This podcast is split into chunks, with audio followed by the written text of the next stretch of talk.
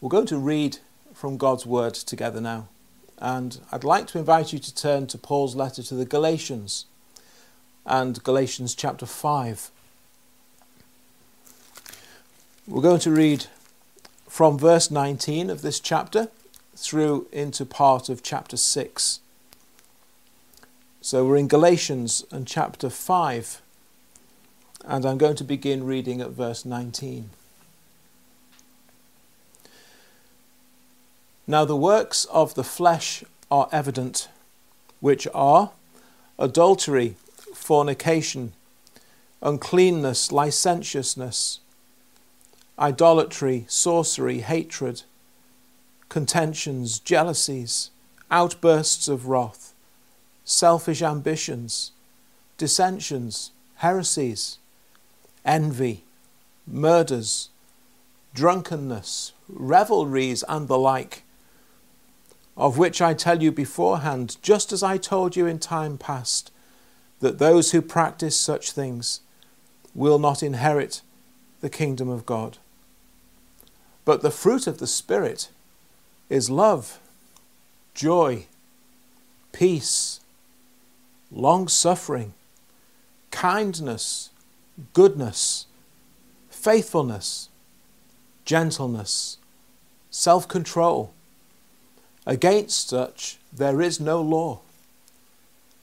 And those who are Christ's have crucified the flesh with its passions and desires. If we live in the Spirit, let us also walk in the Spirit. Let us not become conceited, provoking one another, envying one another.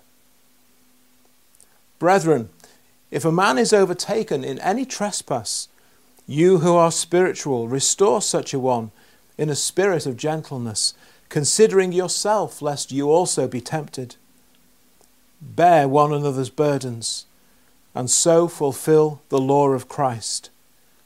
For if anyone thinks himself to be something when he is nothing, he deceives himself. But let each examine his own work, and then he will have rejoicing in himself alone and not in another, for each one shall bear his own load. Let him who is taught the word share in all good things with him who teaches. Do not be deceived, God is not mocked, for whatever a man sows, that he will also reap. For he who sows to his flesh will of the flesh reap corruption, but he who sows to the Spirit will of the Spirit reap everlasting life.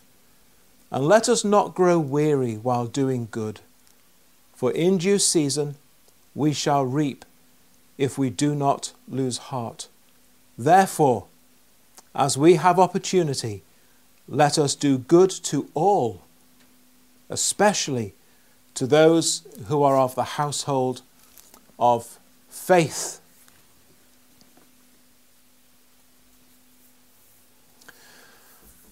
Much has been said across the Christian world about the opportunities that this global situation is presenting to Christians and churches. We heard during the week about a WhatsApp group used by university students where unbelievers who previously showed little or no interest in Christian things, or in some cases may have been opposed, now seem much more open to consider spiritual realities. They've been appreciative of Bible verses that have been posted, and some have even requested that Christians pray for them. That's an interesting development when you consider what we looked at a few weeks ago, where the Apostle Paul, at the beginning of his letter to the church in Rome, teaches about the realities of the sinful nature that we all share, the one that we're all born in. We suppress that which we know to be the truth about God, he tells us. Have you seen the images ever of, a, of police officers holding down a suspect on the ground as they try to make an arrest? They work hard at keeping that person down, immobilizing them. In our sin, that's what we do with God and His truth. We suppress it, we hold it down, we try to immobilize it so that it doesn't affect us or have an impact on us. And usually we work very hard to do it. But as Paul teaches, we all still do know that God is. And we recognize the truth that the Bible contains when we see it. We may not like it, we may try to deny it, but we know what it is. But when real struggles and dangers come upon us, as many feel right now, when life as we know it is threatened, when life itself is threatened, we do instinctively know to whom we ought to be turning for help. Despite the utter sinfulness of us all, there is still that recognition in each of us that God is, and that we were made in His image, and that He is our only hope. And suddenly, those who had no care for God those who've even insisted that he doesn't exist.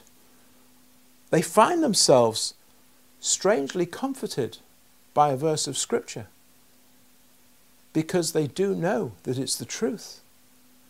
And they find themselves asking people to pray for them because they do know that they need a source of help far bigger and stronger and wiser than they are and they do know that such help exists.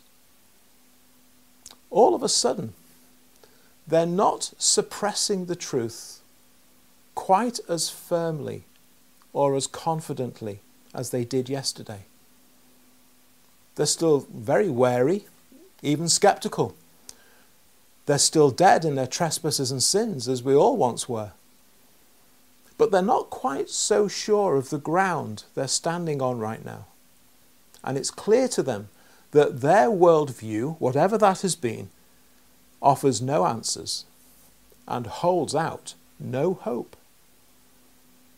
In the midst of all that stands Christ's church and every member of it, you and me.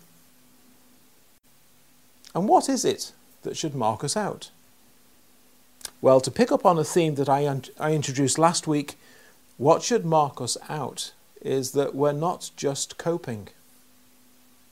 Last week I spoke about that in terms of your own personal walk of faith in Christ as you learn and grow as a Christian believer.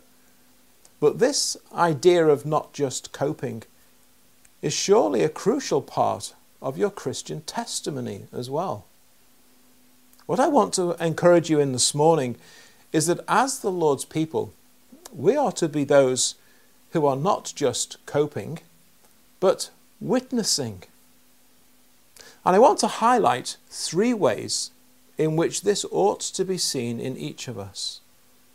Remembering that this is the outworking of our being in union with Christ, as we saw last Sunday evening. Individual topics of Christian doctrine don't exist in separate little boxes which are unrelated to each other. They all intertwine and interrelate and interconnect to form a whole and harmonious body of truth. Sometimes we refer to that as the whole counsel of God. And as we move from topic to topic, we're to remember how all of these things fit together in our thinking and in our lives. Well, back to our theme. We're to be those who aren't just coping, but witnessing. And here are three ways in which you might be seen as one who is in that situation. First of all, witnessing by means of your bearing. By this I mean your manner, your attitude, the way in which you conduct yourself. We can readily quote 1 Peter chapter 3 verse 15. At least I think you probably can quote 1 Peter chapter 3 verse 15. Always being ready to give an, offen- uh, an answer and a defense to everyone who asks of you the reason for the hope that is in you? Can you give them that reason? Can you give them a defense for what it is that you believe and are hanging on to? We tend to focus when we read that verse on the being ready to give a defense part. But actually, that verse begs the question what is it about you that they would ever ask that question in the first place? What is it about you that they would see or perceive in some way that you have a hope that they don't have? Well, one part to that answer will be what we can call your, your bearing, your manner, your attitude. When Shadrach, Meshach, and Abednego in the Old Testament faced death by being burned alive if they refused to bow down to Nebuchadnezzar's image. It's remarkable to read there of the calm and faith filled reply they were able to give in Daniel chapter 3. Last week we thought of young David as he offered to go and face Goliath. The whole of Israel's army was cowering in fear dread etched upon their faces, but not David. His bearing was very different to the rest. We also thought upon the contentedness of Paul in the midst of sufferings, his singing God's praise in the depth of Philippi's prison. This was not the kind of behavior with which the jailer was familiar. And how about Stephen? He's standing in front of the council in Jerusalem, charged with blasphemy. He knows where this could be leading. He's in the dock, charged with an offence which carries death by stoning as the sentence. What kind of state might you be in? Or even me? What would be your bearing in front of them, faced with that? Acts chapter 6 ends with these words All who sat in the council, looking steadfastly at him, saw his face as the face of an angel. And then he preached the gospel to them. And then they dragged him out and stoned him. And as he's dying, we hear Stephen praying that God would be merciful towards his murderers. That's your bearing, your manner, your attitude in the face of trial. And of course, all of that was exemplified all the more in the life of the Lord Jesus Christ. Do people see in you someone who is at peace? a man or a woman of quiet faith and hope in God. In 1 Thessalonians chapter 4, Paul is addressing the Thessalonian church regarding the certainty and hope that they have that when a Christian dies, they immediately go to be with Christ, and all will be with Christ at his second coming.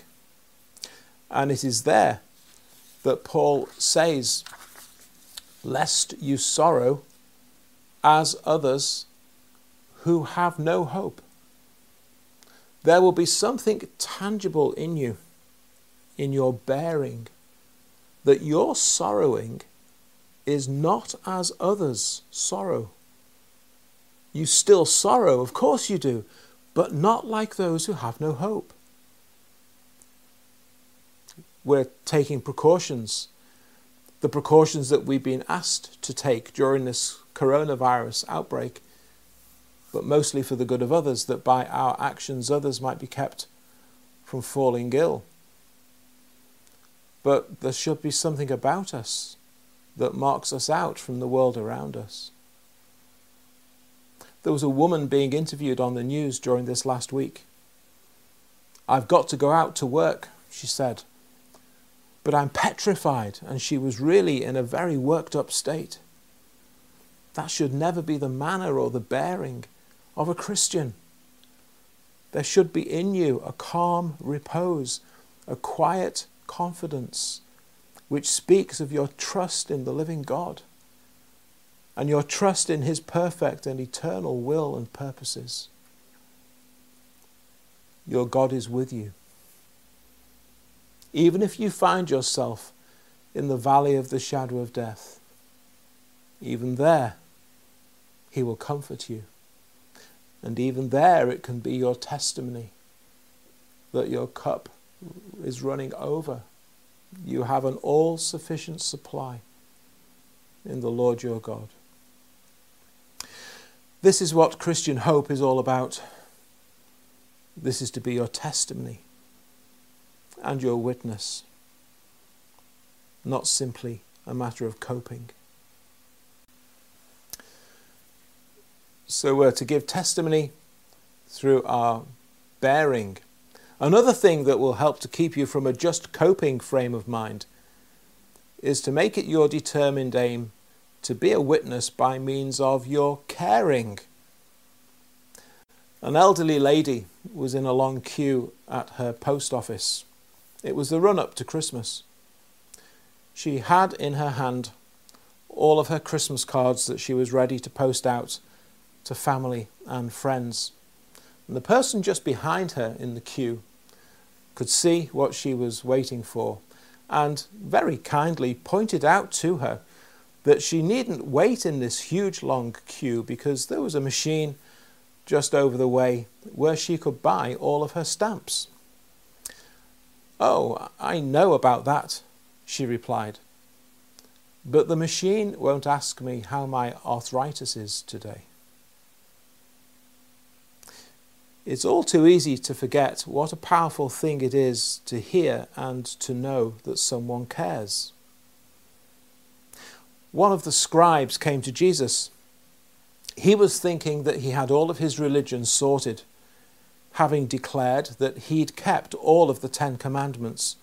And he asked Jesus to clarify just who his neighbours are, whom he should be loving, as in, love your neighbour as yourself.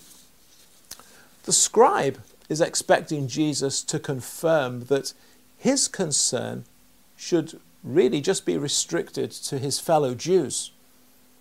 But Jesus leaves the man totally dumbfounded as he starts to tell the story of the Good Samaritan.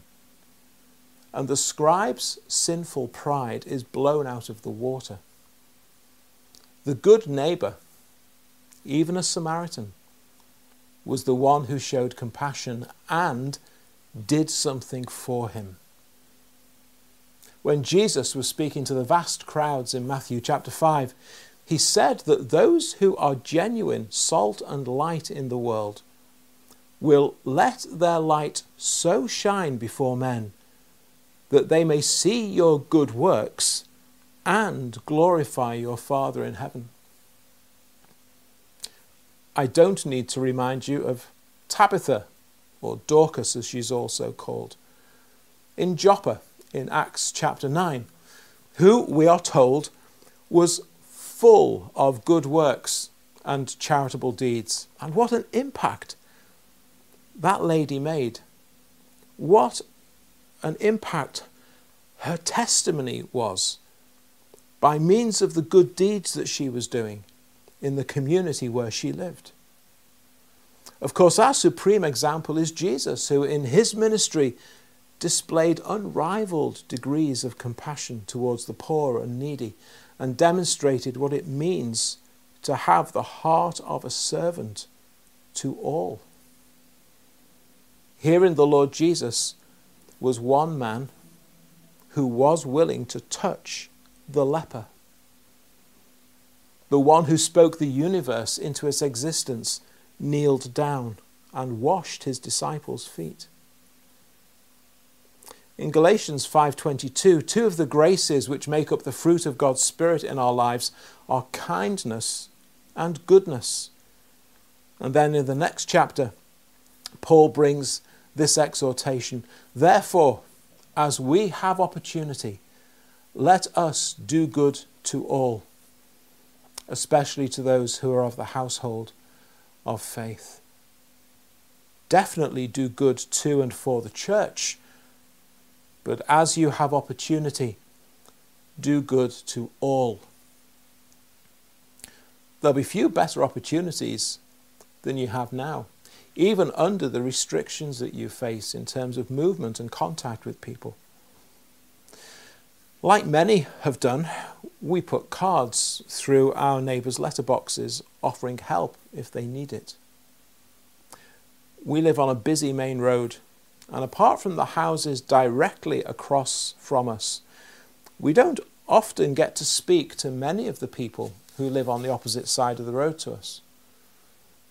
But we have this week by simply putting a card through their door. And they've rung back to say thank you. It's a small thing, but it's not an insignificant thing. And who knows what future contact might be enabled by that. A way to keep yourself from a just coping mentality is to actively seek ways in which you may do good to others and show that you care. Perhaps all you can manage is to write a card or an email or make a telephone call. But do it. You have no idea how much that might mean to someone. And it might be a far bigger step in your Christian witness to them than you ever imagined. So you can be a witness by your bearing. You can be a witness by your caring. But ultimately, the goal needs to be to be a witness by your declaring. Integrity of life is of great significance. But that's not enough to lead someone to Christ. Your life may be a compelling testimony of God's grace. But people are not going to know the truths they need to know simply by observing you. Jesus didn't walk around Galilee and Judea, Judea smiling serenely at everyone. Even his great miracles were not enough. Paul's missionary journeys, they didn't consist of him going to lots of places so that he could send back postcards and fridge magnets for all the people back in Jerusalem. No, what did those two men do? And countless others like them. They declared the truth. They spoke to people. They preached. They heralded the good news. There are facts and truths which people need to know. There are warnings and exhortations that people need to hear. There is a Saviour who needs to be proclaimed. There is a response which needs to be called for. Now, you may not be a preacher in the formal sense, but the Bible does call all of us to be announcers of the good news. When Paul, as Saul of Tarsus before his conversion, when he began to persecute the church, many of the Christians in Jerusalem ran for their lives. And we read in Acts chapter 8 and verse 4 that those who were scattered went everywhere preaching the word. Now, in the original Greek in which most of the New Testament was written, there are different words which get translated as preach in our English Bibles. One word means to herald, which mainly carries the idea of a man standing and proclaiming, like I am now, the way that we think of a man who is a preacher. But there's another Greek word that gets used, which is also translated as preaching. But this is the word from which we get our word, evangelize. And it's that word which is translated preach in Acts 8, verse 4. They went everywhere evangelizing the word. We might not all be preachers, but we are all called to be evangels. Social media and digital communication has come into its own in the last few weeks. Why not think about this as our current situation unfolds? The need to declare the Lord Jesus Christ. The conduct and manner of your life is very important. Reaching out to people to care for them is a huge part of your testimony and witness. But ultimately, all of us need to be declarers so that people can hear and know the truth of God and the truth of the gospel, and supremely the truth about the Lord Jesus Christ. Now, at the moment, most of the means of communication that you have available are on that little device that you hold in your hand as you phone everyone and text everyone and WhatsApp everyone and all the other different marvelous things that it's able to do. As your thumbs hover over the little keyboard on your phone screen, why not think like this? Let me, in my written words, display the bearing of a Christian. Ask yourself, how can I do that? What shall I say? What shall I refrain from saying? In order that I come across as someone who has a calm and certain hope and trust in Christ.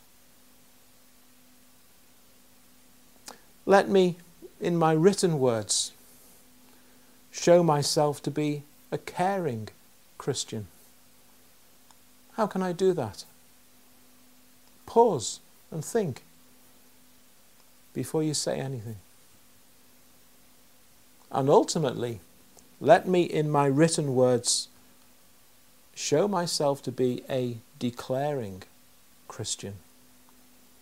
Let me declare Christ and his gospel and the Word of God. How can I do that? To whom can I do that? And perhaps even in the street where you live, the colleagues amongst whom you work, either face to face or perhaps via the internet from home at the moment. Let us not restrict ourselves in these days merely to be coping Christians. Let us be witnessing Christians to the glory of Christ and to the praise of his name, and, as God wills, to the salvation of the lost.